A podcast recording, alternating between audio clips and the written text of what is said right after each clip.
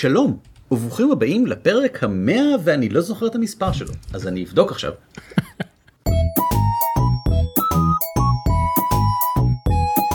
על כתפי גמדים. פודקאסט ישראלי על משחקי תפקידים.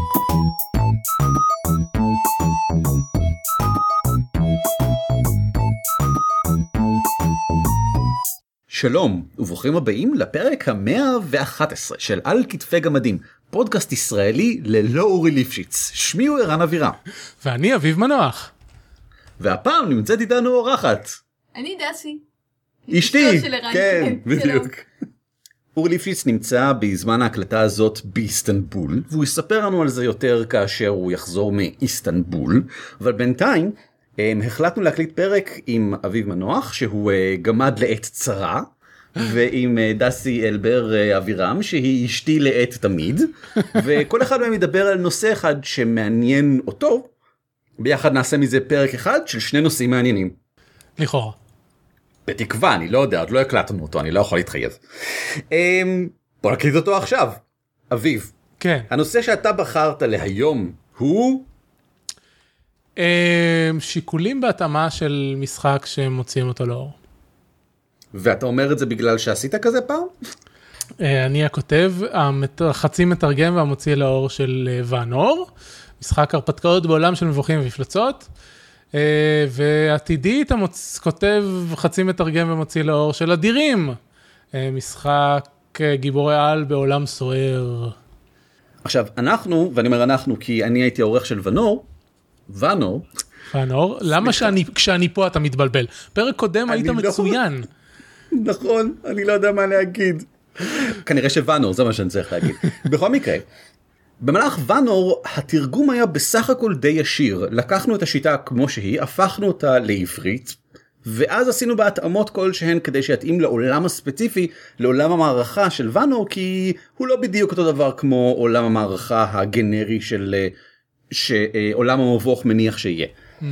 במקרה של אדירים זה משחק גיבורי על שמבוסס שוב פעם על uh, משחק מנוע אפוקליפסה במקור באנגלית uh, Worlds in Peril. אבל הפעם אנחנו פחות מרוצים מהמוצר המקורי ואנחנו עושים התאמה של ממש כשאנחנו הופכים אותו לעברית. ורצינו לדבר על זה קצת כי יש כאן ממש התאמה לקהל אני לא רוצה להגיד הקהל הישראלי כי אדירים תקן אותי אם אני טועה אביב לא עומד להיות משחק ישראלי בהכרח. לא, לא יהיה משחק ישראלי בהחלט, יהיה לו גם נופח ישראלי בנוסף. אבל זה לא משחק גיבורי על שמתרחש לא. בהכרח בישראל ועם דוד בן גוריון או לא יודע מה. לא. אוקיי בסדר גמור. אנחנו שיחקנו את Worlds in Peril במהלך החודשים האחרונים במשחק צ'אט שזה מאוד מעניין בפני עצמו וראוי לדבר על זה בהזדמנות אחרת. ובחנו את המשחק תוך כדי והתחלנו לעשות כמה שינויים ככה לקראת הסוף כי שאלנו את השחקנים עשינו ממש playtest בעצם. שאלנו את השחקנים מה לא בסדר במשחק והסתבר אני חושב שבניגוד לעולם מבוך שיש דברים שהם לטעמנו לא בסדר במשחק יש דברים שבמשחק המקורי פשוט לא היו כל כך אה, כיפים אה, או ברורים. אני חושב שהדבר הבולט ביותר זה profile וה power summary.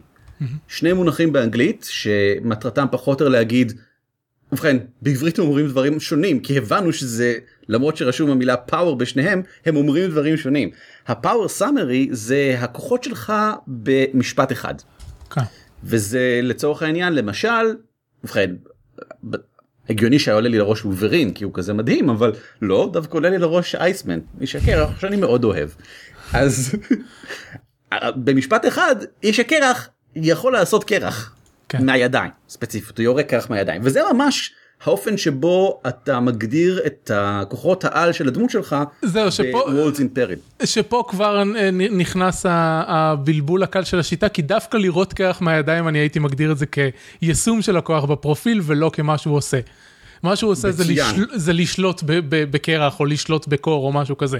לירות קרח מהידים זה משהו, זה יישום ספציפי של כוחות העל שלו. זה בדיוק אתה צודק לגמרי כי זאת בדיוק הנקודה מה שנקרא ה power profile הוא למעשה יישומים של אותו כוח מקורי.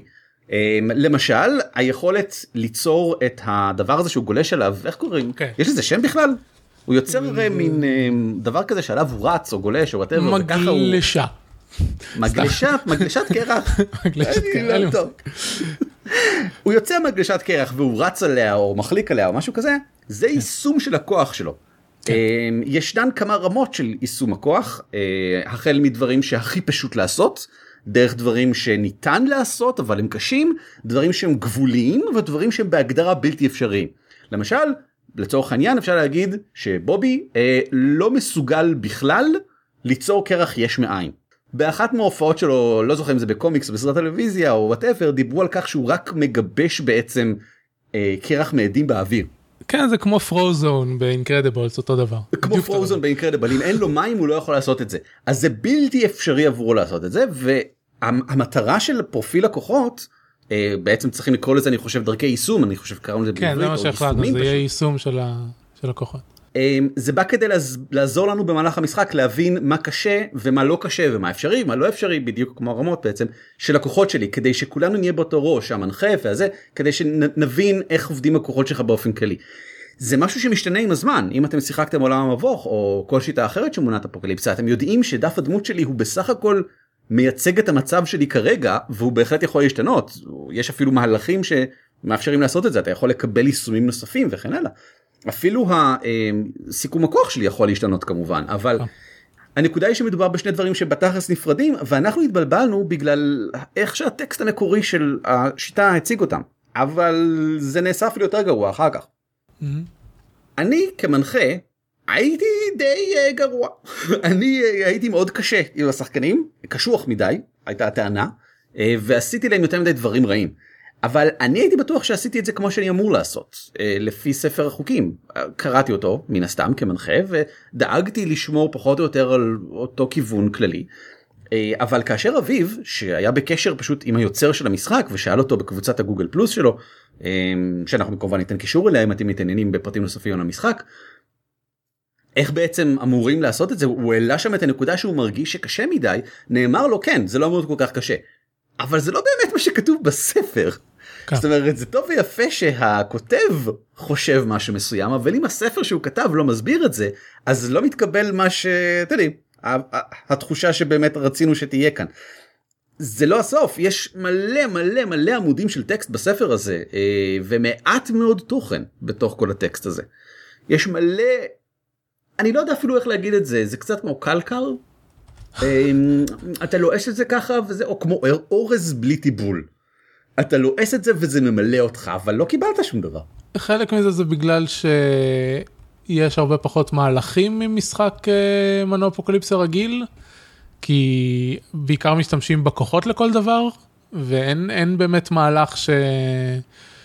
שמייחד כל ארכיטיפ דמות בפני עצמו, זה בא רק בצורה של... אה, של ספרי המקור וספרי המניע, שגם איתם הייתה לנו בעיה כי קשה מדי, מצאנו שקשה מדי להתקדם מבחינת uh, פיתוח הדמות. עכשיו, במקרה הזה, במקרה של ספרי מניע זה כבר לא הייתה נקודה של אנחנו לא מבינים כמו שצריך את הטקסט, למרות שכן ביקשנו הבהרות לגבי מתי מקבלים uh, נקודות ניסיון וכולי, אלא שבמקרה הזה יש פשוט פער בין החזון שאנחנו רואים שהמשחק אמור להיות לבין היוצרים המקוריים שלו.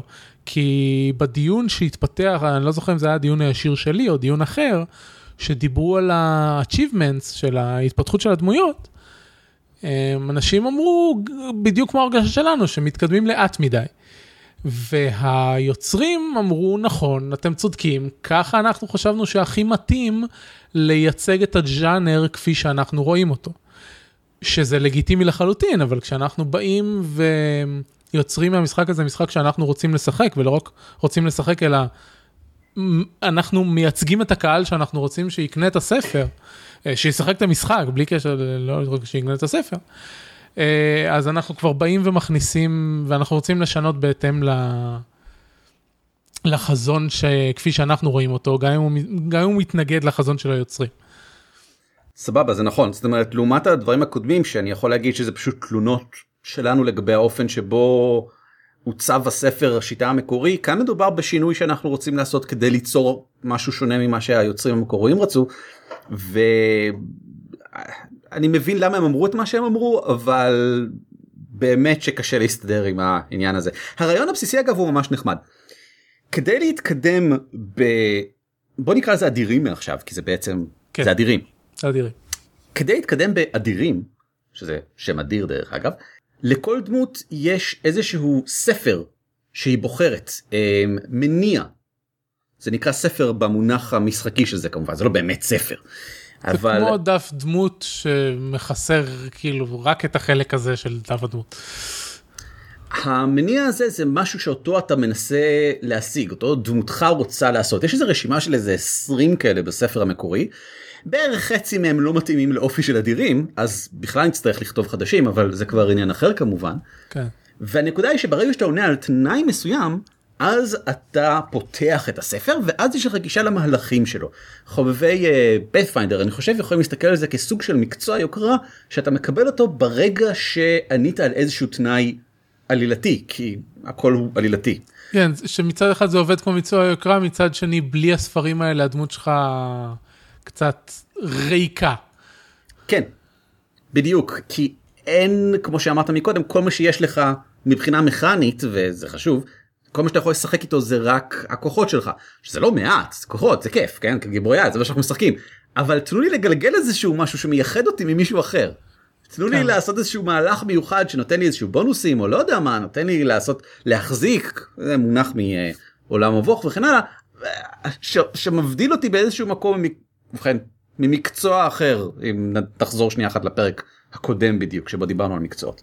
כן, אבל תכל'ס זה היה פחות בעיה אם המניעים האלה היו מתקדמים. לא- לאו דווקא יותר מהר, כלומר לאו דווקא שהמניע היה מתקדם יותר מהר, אלא שהיית מוציא ממנו יותר, אני אגדיר את זה ככה. אה, וזה אוקיי. נורא תלוי בעלילה שמספרים, וכשיש לך אה, ארבע או חמש דמויות, שכל אחת היא ארכיטיפ נורא שונה, אז קשה, קשה להכניס למשחק אחד את ההתקדמות העלילתית האישית של, של כל אחד מהם בשביל לפתוח את הספר מניע האלה. זה נכון מאוד.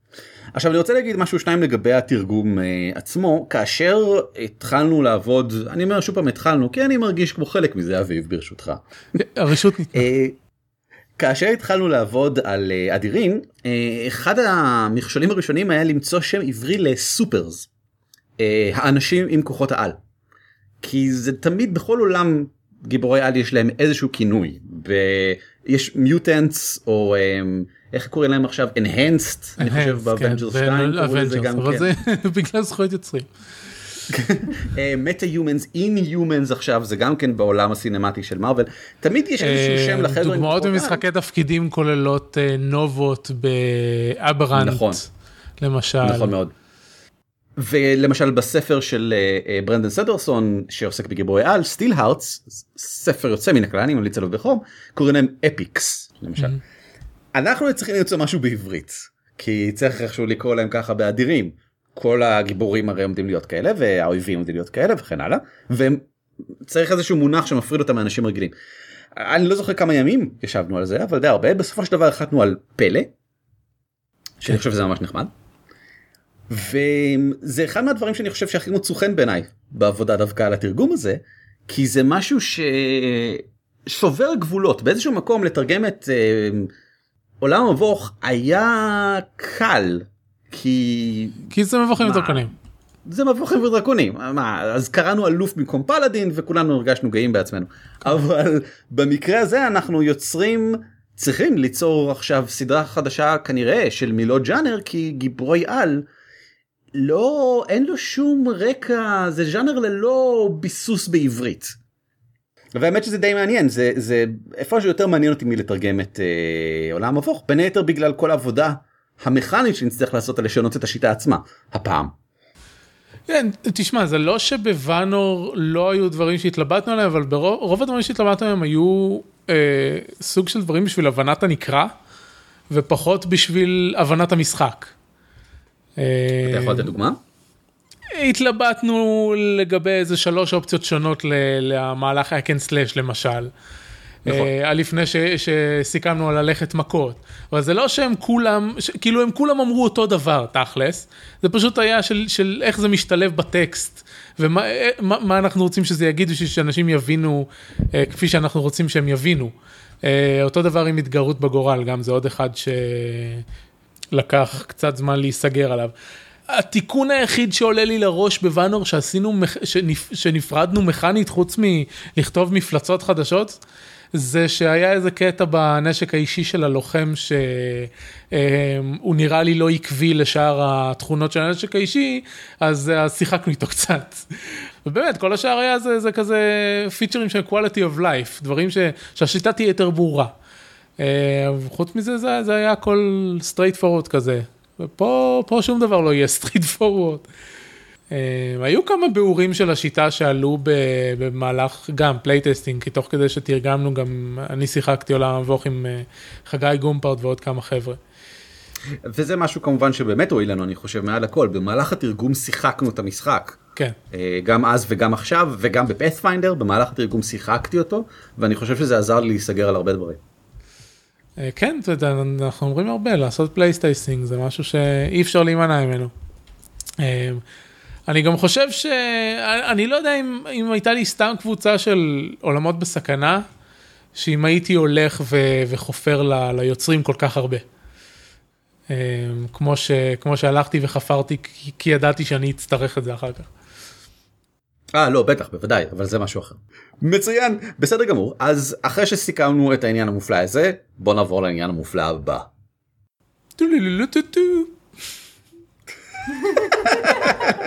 אה, יופי אני רואה שאתה כבר מתלבש אה, כחלק מאיתנו כאן.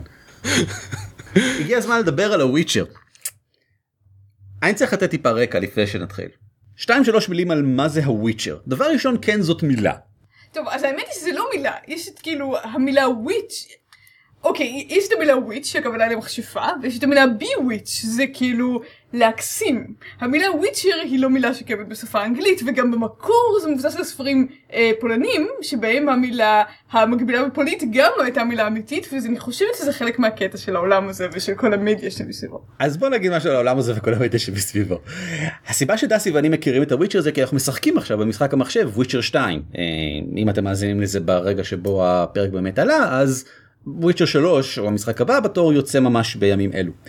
והסיבה שצריך להיות לכם אכפת מכל זה זה א' מדובר במשחקי מחשב מצוינים וב' מדובר בעולם הערכה מצוין שאפשר לקחת ממנו הרבה מאוד השראה לעולמות שמרגישים שונה מהעולמות הפנטזיה המערביים שלנו בעוד שהם בהחלט עולמות פנטזיה מערביים עם אה, קוסמים ומלכים וארצות פאודליות וכל מה שאתם לא רוצים אבל וזה מוזר זה מרגיש יותר אירופאי מכפי שמרגישים עולמות הפנטזיה הפסאודו אירופאים שלהם אנחנו רגילים נגיד מבוכים ודרקונים וכו'.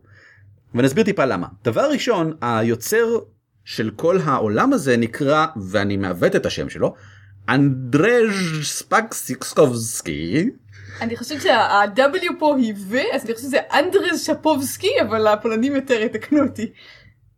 ומדובר בפולני שכותב את סדרת הספרים על הוויצ'ר כבר אה, כמה וכמה שנים וזה הצלחה מאוד גדולה אצלם בפולין והומר למשחק מחשב לפני אני כבר לא זוכר הראשון לפני שבע שנים לדעתי.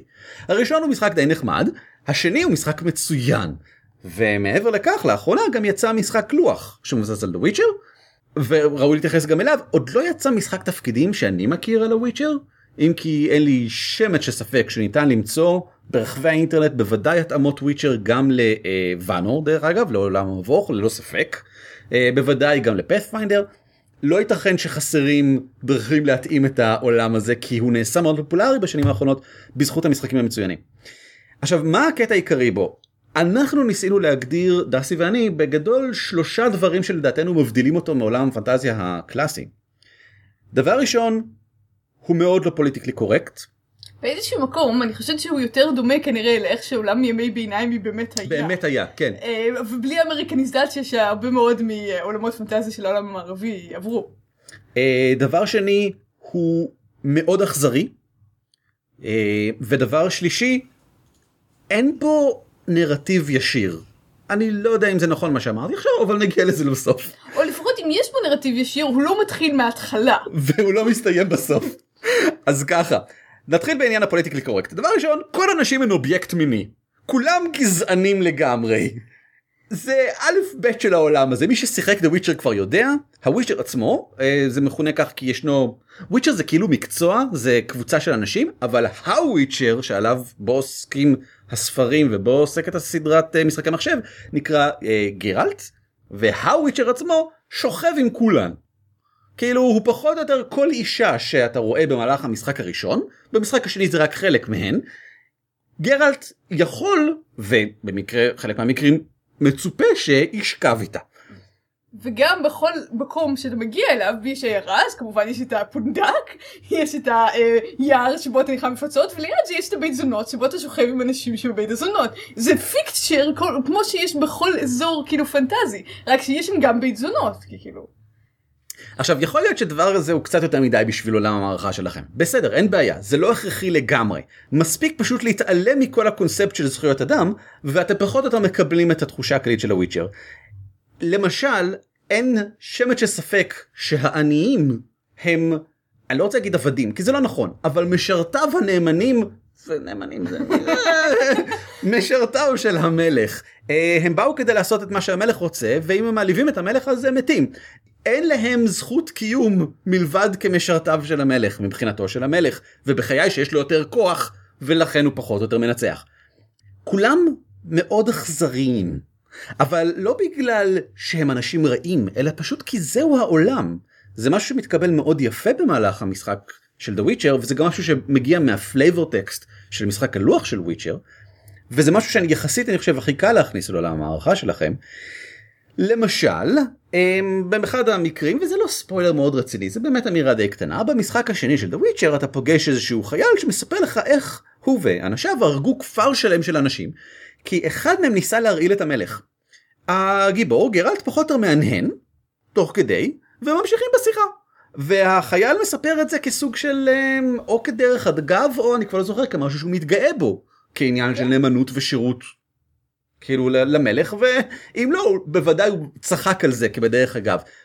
כי לכולם כל כך ברור עד כמה מעט ערך יש לחיי אדם ועד כמה קשה לחיות עוד יום אחד לשרוד עוד יום אחד אם אתם זוכרים את הפרק שעשינו על מחלות וכמובן שאני אתן קישור השתמשו בו מחלות עוזרות מאוד לבסס את התחושה הזאתי כי בעולם של הוויצ'ר אין דרך אמיתית להחלים משום דבר.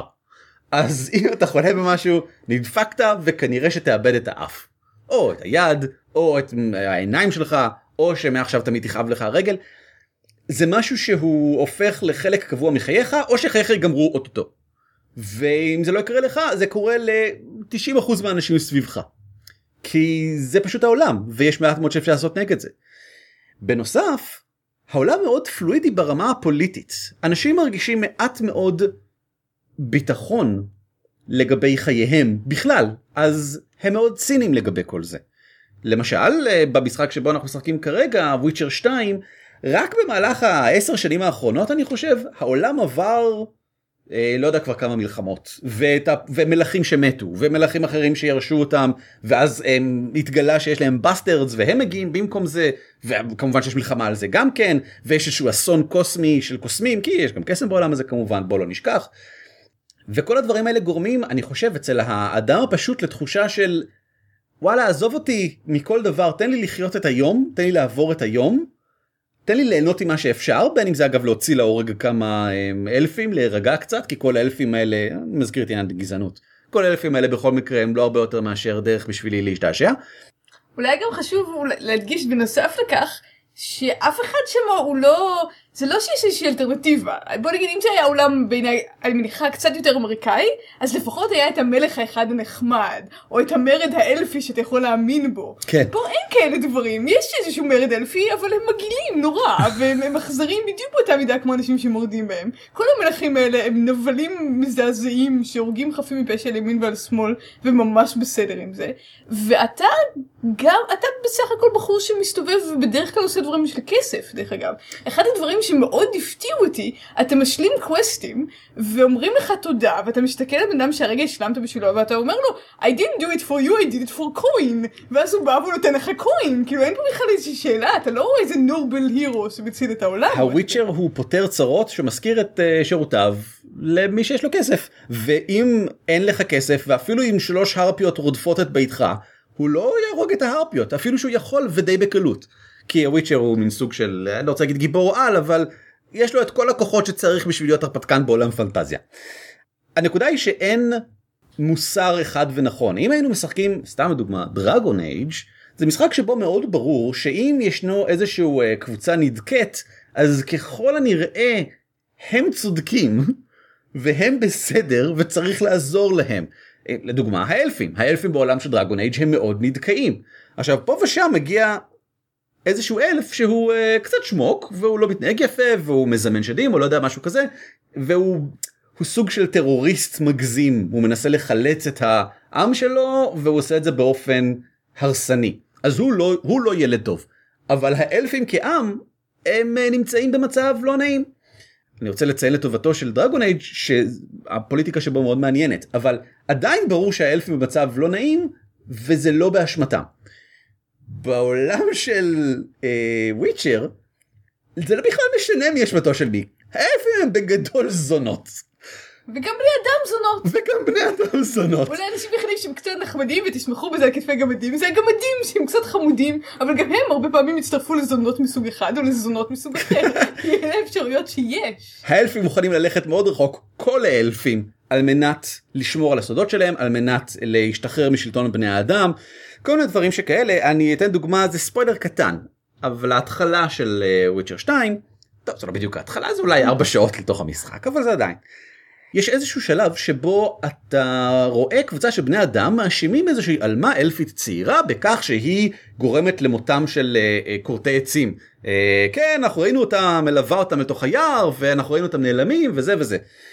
היא נראית מסכנה ואומללה אתה יכול לבוא לעזרתה ולהגיד טוב אז אני uh, מנסה אולי להראות לחבר'ה האלה שאת בסדר בוא נלך למערה שאליה הם טוענים שהלכו האנשים ואני אראה להם שזה מפלצות שהרגו את האנשים שנעלמו לשם ולא את.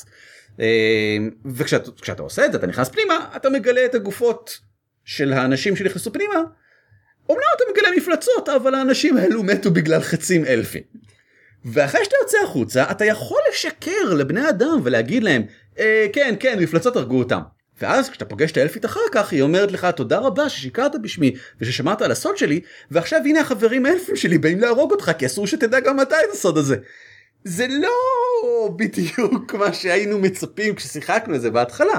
כי אמרנו לעצמנו יופי שמרנו על הסוד של האלפית ועכשיו היא, היא תחבב אותנו ואולי גם נשכב איתה. ואולי אפילו נתחבר עם האלפים האחרים. הקטע כן. שבעצם נענשנו לטיפשות שלנו שניסינו להיות נחמדים אליה וניסינו להיות בסדר כי אין שום סיבה שהעולם יהיה בסדר רק בגלל שאנחנו מנסים להתנהג בסדר להפך. בדיוק. זה מגולה מאוד יפה, אה, דסי ציינה, בשתי החרבות של הוויצ'ר. הוויצ'ר מסתובב תמיד עם שתי חרבות, אחת כסופה, כדי להרוג מפלצות, כי כסף טוב יותר להרוג מפלצות בעולם הזה, אה, כמו גיבור פנטזיה רגיל, זו חרב גיבור הפנטזיה שלו. והשנייה היא חרב פלדה, כדי להרוג אנשים. כי מה לעשות, זה עולם שבו לפעמים צריך להרוג אנשים. זה לא שהוא מעוניין לעשות את זה, זה פשוט לפעמים קורה. אה, קופצים עליו אלפים למשל במערב הזה, שודדים מגיעים, אבל שודדים זה עוד העניין הפשוט. מה לגבי למשל השומרים של ראש העיר שאתה גילית שהוא אחראי על השחיתות וניסית לשחד אותו, הוא ניסה לשחד אותך, או מי יודע מה, הוא ציווה שיהרגו אותך בגלל שעשית משהו לא נכון, שלא מצא חן בעיניו, וכמובן שאין אף אדם מעליו שיכול להגיד לו אחרת, ואם כן אז הוא ירביץ לו. זה עולם אלים וישיר אה, ומלא בוץ. אבל אני חושב שאחד הדברים הנחמדים שאני בטוח עומד לקחת איתי לעולמות אה, פנטזיה אחרים זה הקטע שדמויות הולכות ובאות עם חיים שלהן. זה משהו שמורגש מאוד יפה במשחק הלוח אבל רואים אותו המון גם בוויצ'ר הראשון והשני. בראשון אני מאוד התפלאתי אחרי ששיחקתי מלא דרגון אייג' ומס אפקט וכל מיני משחקים משחקי מחשב מערבים קלאסיים שבהם יש את הגיבור ויש קבוצה של דמויות שנלווית אליו. והדמויות האלה כולן עוברות איזשהו פיתוח דמות עם הזמן ואתה מדבר איתן ואתה יכול להתחיל יחסים רומנטיים לחלקם ויש להן משימות משלהן ואתם יודעים הם חלק מהעלילה. אז אחרי כל זה ב Witcher הראשון הוא מגיע לאיזשהו מקום ושם יש איזשהו גמד שהוא מכיר. אה אתה כן מה והנה אני שלום אהלן ומשחקים קוביות או whatever והגמד עוזר לו באיזה משהו או לא אני כבר לא זוכר הוא מנסה להיעזר בו כדי להגיע ל Scoia'tael שזה האלפים והגמדים המורדים. אומר לו שלום להתראות והולך לדרכו. אין בעיה זה קורה אבל אז באיזה פרק או שניים אחר כך באיזו עיר אחרת אתה פוגש אותו שוב פעם. ואז אני כבר שואל את עצמי כשחקן כמי שמשחק רגע אני הוא מלווה אותי כבר די הרבה האם הוא בעצם מלווה שלי רק שהוא לא מלווה אותי. במשחק השני זה קורה מלא שוב פעם למשל אנחנו מגיעים לאיזשהו מקום ובמקרה יש שם את הטרובדור, אה, את הפייטן, אה, ברח לי השם שלו, דנדליין. אה, דנדליון, וואו, תודה, יפה. נכון. ובמקרה יש שם את הפייטן דנדליון שמלווה, שוב פעם, מה זה מלווה? מופיע בסיפורים, מופיע בעלילות של גרלט פה ושם. עכשיו, אחרי ששיחקתי במשחק הלוח, כמובן אני יודע להגיד את זה יותר טוב, כי הוא אחת מהדמויות שם. ואחרי שקראתי קצת, כי לא רציתי לספלר לעצמי, בוויקי על הרקע, אז שוב, אני רואה שזה קורה לפעמים, ומדובר בכמה דמויות שעוברות אחת בחיים של השנייה, כביכול באופן מקרי, אבל למעשה לכולן יש אינטרסים מאוד הגיוניים להיות איפה שנמצאים. בגדול כולן נמשכים לסכנה או לגופי כוח מרכזיים. כאשר אה, גרלט מגיע לאיזשהו מקום ומסתבר שהיועצת המרכזית של המלך או ראש העיר או whatever איפה שהוא נמצא זה תריס הקוסמת שהיא היא כל כך קרובה אליו שבכל משחק אחר היינו קוראים לה ה romantic interest שלו. רק שפה שוב. שוכב עם כל כל שאר האנשים גם כאילו. נכון. אז זה לא אנחנו אף אחד לא מתפלא מזה. לא הוא ולא היא וזה גם הגיוני. הגיוני שהיא תהיה כאן. היא קוסמת זה מאוד זה תפקיד רב עוצמה היא מלווה את ראש העיר הזה כי הוא צריך איזשהו קוסם שילווה אותו. אה, וגרלט מגיע לכאן כי יש פה גם משהו שוויצ'רים צריכים לבוא אליו וראש העיר קרא לו וואטאבר הדברים נראים הגיוניים יש סיבות הגיוניות למניעים של כולם להיות בכל מקום אבל אז כולם נפרדים והולכים לדרכיהם הנפרדות ושוב פעם פוגשים אותם במקום אחר. אני חושבת שזה זה מאוד תורם לתחושת גילום דמות אחרת. כי הרבה פעמים אנחנו מתחילים לגלם דמות משחק תפקידים, והיא מתחילה מאיפה שאנחנו מתחילים. למרות שהיא כאילו כנראה בת 20 או 30 או משהו כזה, היא מתחילה את החיים שלה איפה שההרפתקה מתחילה. אה, פה זה לא קורה, אתה מתחיל לשחק אדם בשם גרלט, שכבר הוא נראה בערך בן 50 כנראה, הוא חי 50 שנה לפניך, והיו חיים מלאים לפני שהתחיל המשחק. אז אתה מתחיל את המשחק, והוא ממשיך את השיחה עם דמות אחרת, שהתחילה לפני שהתחלת לשחק. ואתה צריך להבין על מה הם מדברים, כי הם ממשיכים שיחה שהייתה להם לפני תחילת המשחק. ויש משהו מאוד אינטליגנטי בזה, כי זה נותן תחושה שאתה באמת נכנס לתוך אדם שכבר חי את חייו לפני שהיית שם. זה קטע נהדר שאני באמת הייתי ממליץ אה, לשקול. אני חושב שהרבה שחקנים רואים כמובן מאליו את הרעיון של להכניס אה, דוושים כלשהם לחייהם. אבל אני לא חושב שרוב האנשים חושבים באמת לעומק על עד כמה עמוק אחורה הולך היחסים שלי איתם.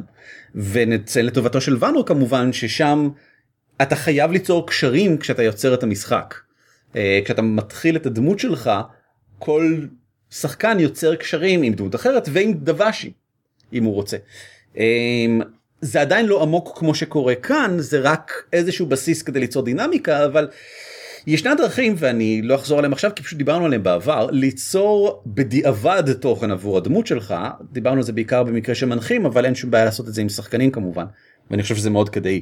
במקרה של אה, הדמויות שהולכות ובאות והחיים שלהם וכן הלאה כמובן רק כדי שיהיה ברור מדובר בדוושים אני לא חושב שרוב משחקי התפקידים הסטנדרטיים שבהם חבורה מסתובבת ביחד ולא נפרדת שזה הגיוני ש... ובכן, שהם ייפרדו ולא יסתובבו ביחד אבל אין שום סיבה שלא לראות את אותו דבש שוב ושוב ולמעשה אני חושב שהדבר ההגיוני לעשות זה בגדול להישאר עם אותה קבוצת דבשים שוב ושוב בכלל לאורך המערכה משהו שאני חושב שעשיתי כמעט בכל מערכה שהרצתי בגלל שככה יוצא לנו לפתח איתם איזשהו קשר. ואם צריך למצוא אם ככה סיבה ללמה שהם יהיו במקום שבו נמצאות הדמויות אז תמצאו סיבה ללמה שהם יהיו במקום הזה.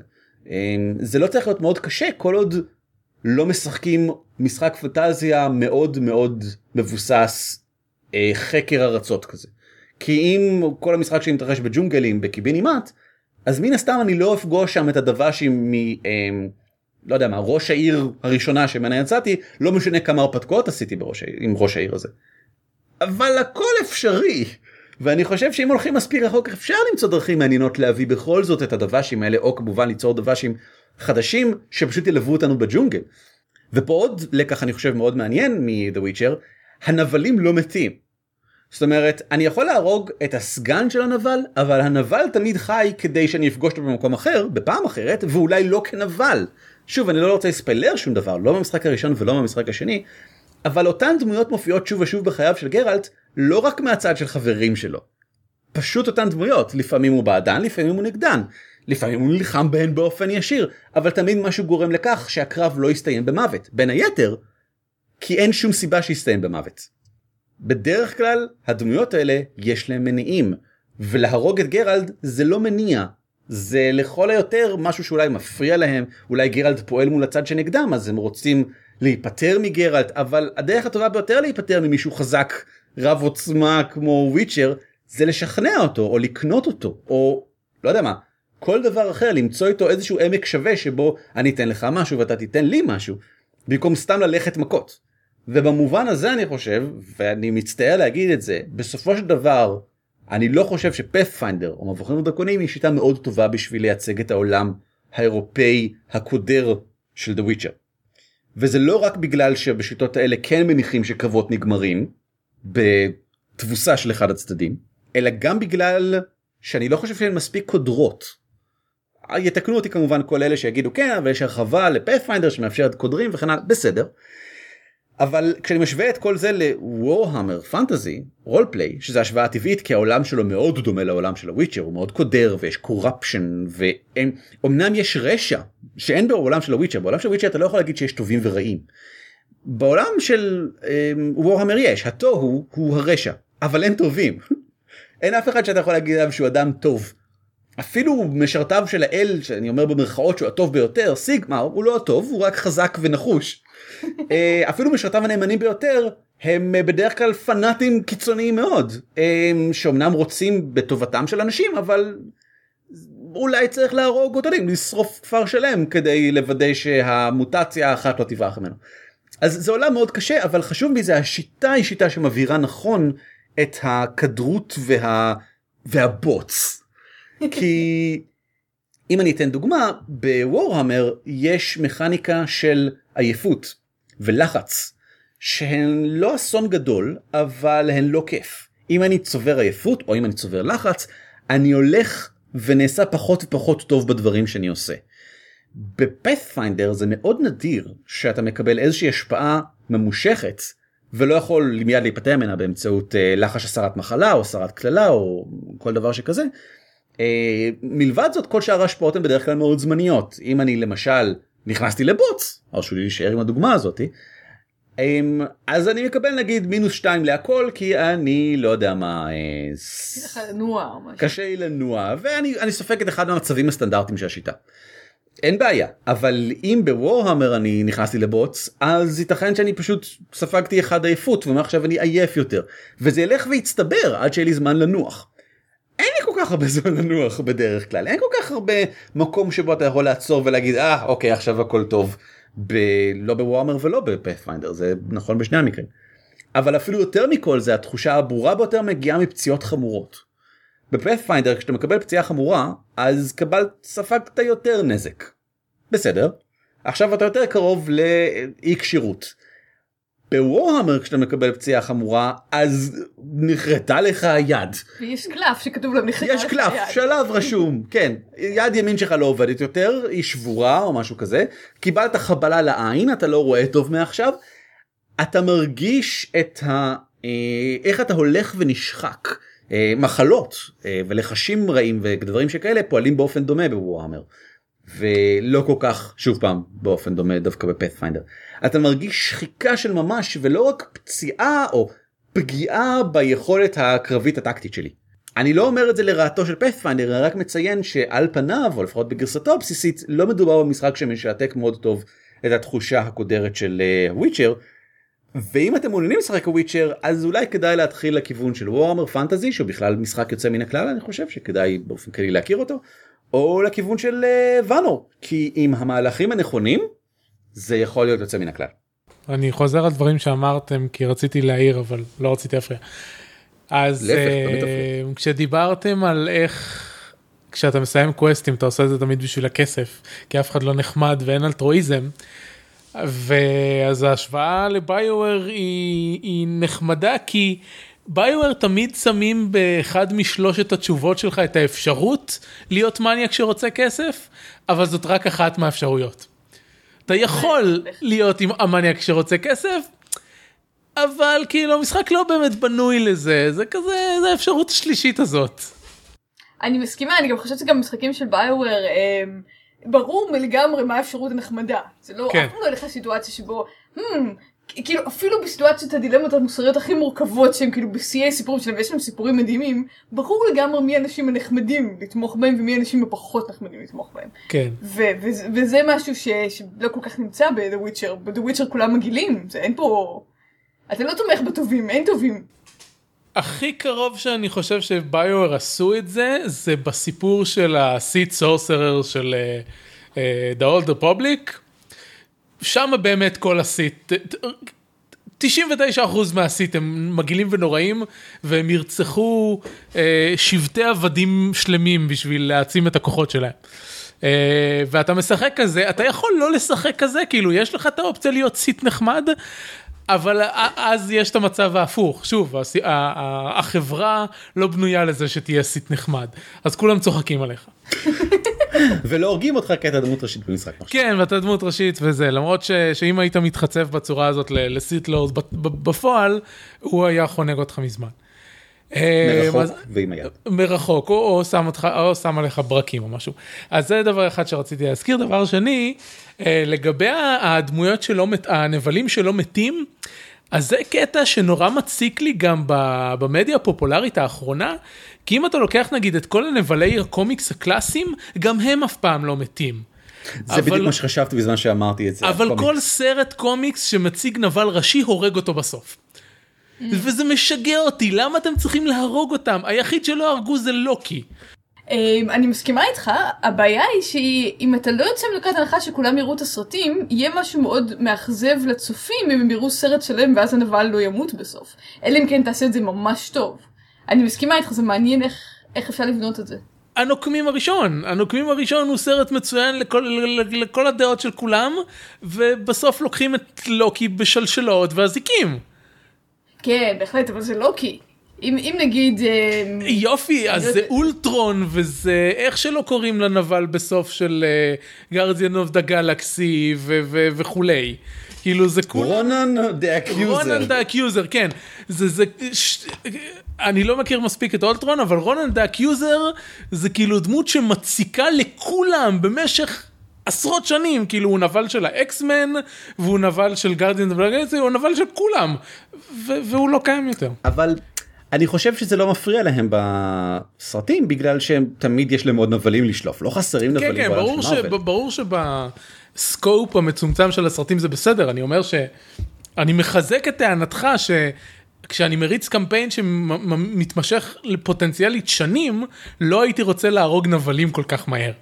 כן, בדיוק. מסכימה לגמרי. ואחת הדרכים העיקריות לעשות את זה זה לתת להם סיבה טובה לא לרצות להרוג את הדמויות בחזרה גם כן. ואולי לא להשתמש בפאת'פיינדר. שוב אני מאוד מרובל לגבי פאת'פיינדר זה לא נכון. אבל אם ניתן לקחת דוגמה קצת למשל מהמשחק שאנחנו משחקים עכשיו אביב ואתם יכולים כן. לצפות בו אז לא נרחיב עליו יותר מדי כי אנחנו מקליטים את המשחקים ואני אתן קישור. אנחנו משחקים את ההרפתקה השנייה בסדרת הרפתקאות שנקראת חרון הצדיקים ועוסקת בעיקר במלחמתם של אבירים צודקים כנגד שדים מרושעים. וישנו איזשהו נבל שאנחנו עוזבים אחריו עכשיו. בוא נגיד את זה ככה אמ, אני מניח שאנחנו נהרוג אותו בקרוב כן. אבל זה בגלל שהמערכה הזאת היא פועלת קצת כמו אוסף של שישה סרטים ופחות כמו מערכה ממושכת נראה לי. זאת אומרת ישנו מין עלייה הדרגתית בקנה המידה אחת הסיבות שלא נהרוג שנהרוג בקרוב את הגמד הארור הזה היא שהוא הנבל של ההרפתקה הזאתי ולהרפתקה הבאה יהיה נבל אחר וישנו נבל על שאנחנו מכירים כבר מקודם ואנחנו הולכים ונחשפים נבלי על נוספים למשל אנחנו כבר יודעים בשביל מי הגמד הזה עובד. וסגן זאת באמת הדרך הטובה ביותר שבה אפשר למצוא איזשהו נבל שיעמוד בדרך זאת אומרת. אם אנחנו רוצים לשמור על נבל שלנו בחיים ואנחנו משחקים בשיטה אתגרית שבה ברור מאליו שאנחנו יודעים להרוג את מי שנלחם נגדנו בקרב ואם אנחנו מניחים שהוא עומד להשתגר אז נטיל עליו לחש אי שיגור כדי שהוא לא יוכל להשתגר וכל התרגילים האלה כי השחקנים באים מוכנים והם מאוד נקמנים והם מאוד שונאים את הנבל הם יוודאו שהוא לא יוכל לברוח אין מה לדאוג. אז הנבל הזה לא יכול להיות הנבל הראשי. זאת אומרת כדאי שהוא פשוט יהיה הסגן של הנבל הראשי.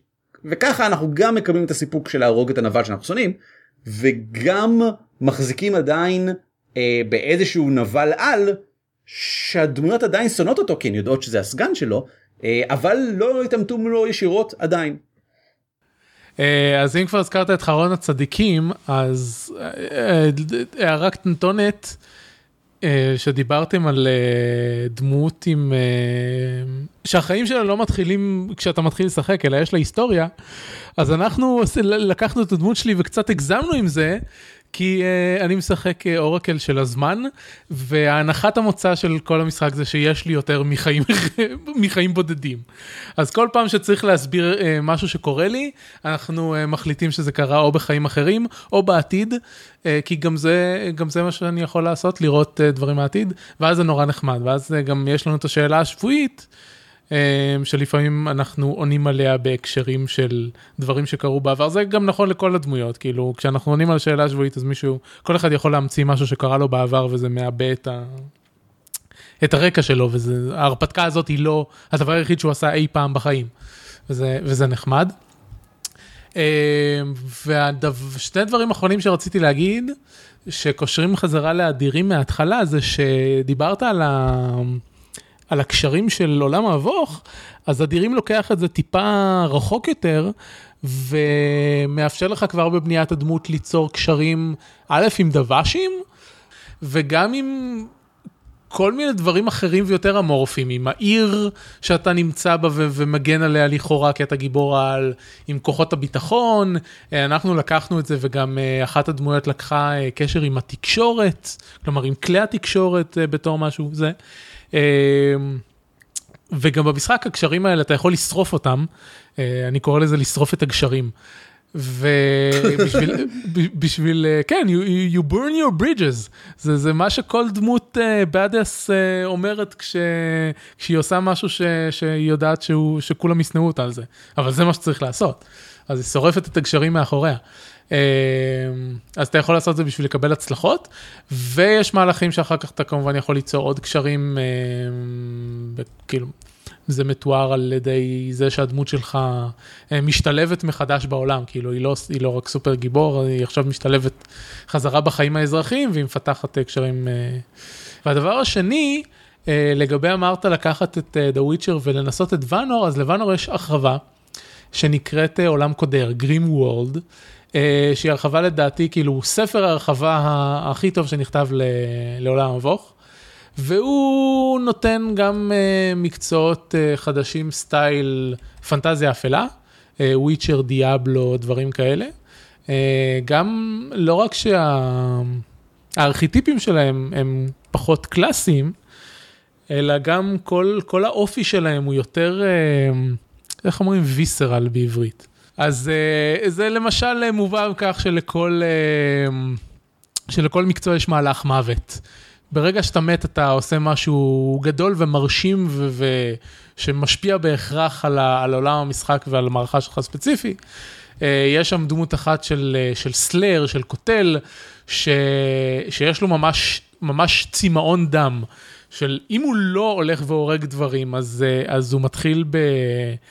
אתה עובר את ההשפעות הרעות של היגמלות מתאוות הדם שלך, בקיצור. אז זה דוגמה אחת, ו- וחוץ מזה יש שם כל מיני כאילו מפלצות שהן יותר, יותר על, על נטיית הרשע מסתם עולם מבוך, בקטע כאילו יש שם הרבה השפעות לבקרפטיות, וכל הפרק של החפצים הקסומים זה חפצים מקוללים, במקום להיות חפצים קסומים. אז, אז אם, מיש, אם מישהו באמת רוצה לשחק משהו שיותר קרוב לוויצ'ר או, או לדיאבלו רק בלי החלק של המלאכים, אז, זה ספר מומלץ. זהו, זה כל ההערות שהיו לי. זהו, אין כל כך חדשות ועדכונים, חוץ מאשר כנס רוחות הדרום, שיתרחש עוד שבוע מהיום שבו עולה הפרק הזה, ביום שני ה-25 במאי. זהו כנס יומי שמתרחש בחנות סיפור חוזר בבאר שבע. תחת הכותרת הכנס הדרומי ביותר בארץ. נשארו עדיין מקומות פנויים בכמה משולחנות המשחק. ההרשמה המוקדמת היא במחיר של 30 ש"ח בלבד לכל משחק. וכוללת השתתפות גם בהרצאות, שתייה, כיבוד קל, אפילו הנחה על קניית ספרים בחנות. אנחנו ממליצים. בנוסף, אנחנו מזכירים שאפשר תמיד למצוא אותנו ב-dwarves.org.il, לשלוח לנו מיילים בכל עניין שעולה לכם בראש לגמדים, את rollpay.co.il, ולהפיץ אותנו בכל רשתות הפייסבוק, גוגל פלוס אפילו, וטוויטר במידה ואתם חושבים שיש לנו פרקים מעניינים ונחמדים, אני מקווה שתחשבו שגם חברים שלכם יכולים ליהנות מהם. ולא רק אותנו אפשר למצוא באינטרנט, אלא גם את אביב מנוח. אז למי מהמאזינים שרוצה למצוא אותי כשאני לא נמצא בפרקים של, של על כתפי גמדים, שזה רוב הזמן, אתם מוזמנים להיכנס לוונור co.il, אתם יכולים למצוא שם את כל uh, הדברים שאני עושה במסגרת ההוצאה לאור, uh, ונור ואדירים ו- ועוד דברים אחרים. לדברים שהם לא הוצאה לאור, תיכנסו ל-isl.me, ואתם יכולים כמובן גם למצוא אותי בפייסבוק, בפייסבוק.com/isl, ובטוויטר, טוויטר.com/isl. אז uh, בואו ותגידו שלום. ביי. על כתפי גמדים משותף ברישיון שיתוף ייחוס זהה Creative Commons 3. המייל שלנו הוא גמדים את roleplay.co.il והאתר שלנו בדוורבס.org.il. ניתן למצוא אותנו גם בטוויטר, פייסבוק וגוגל פלוס.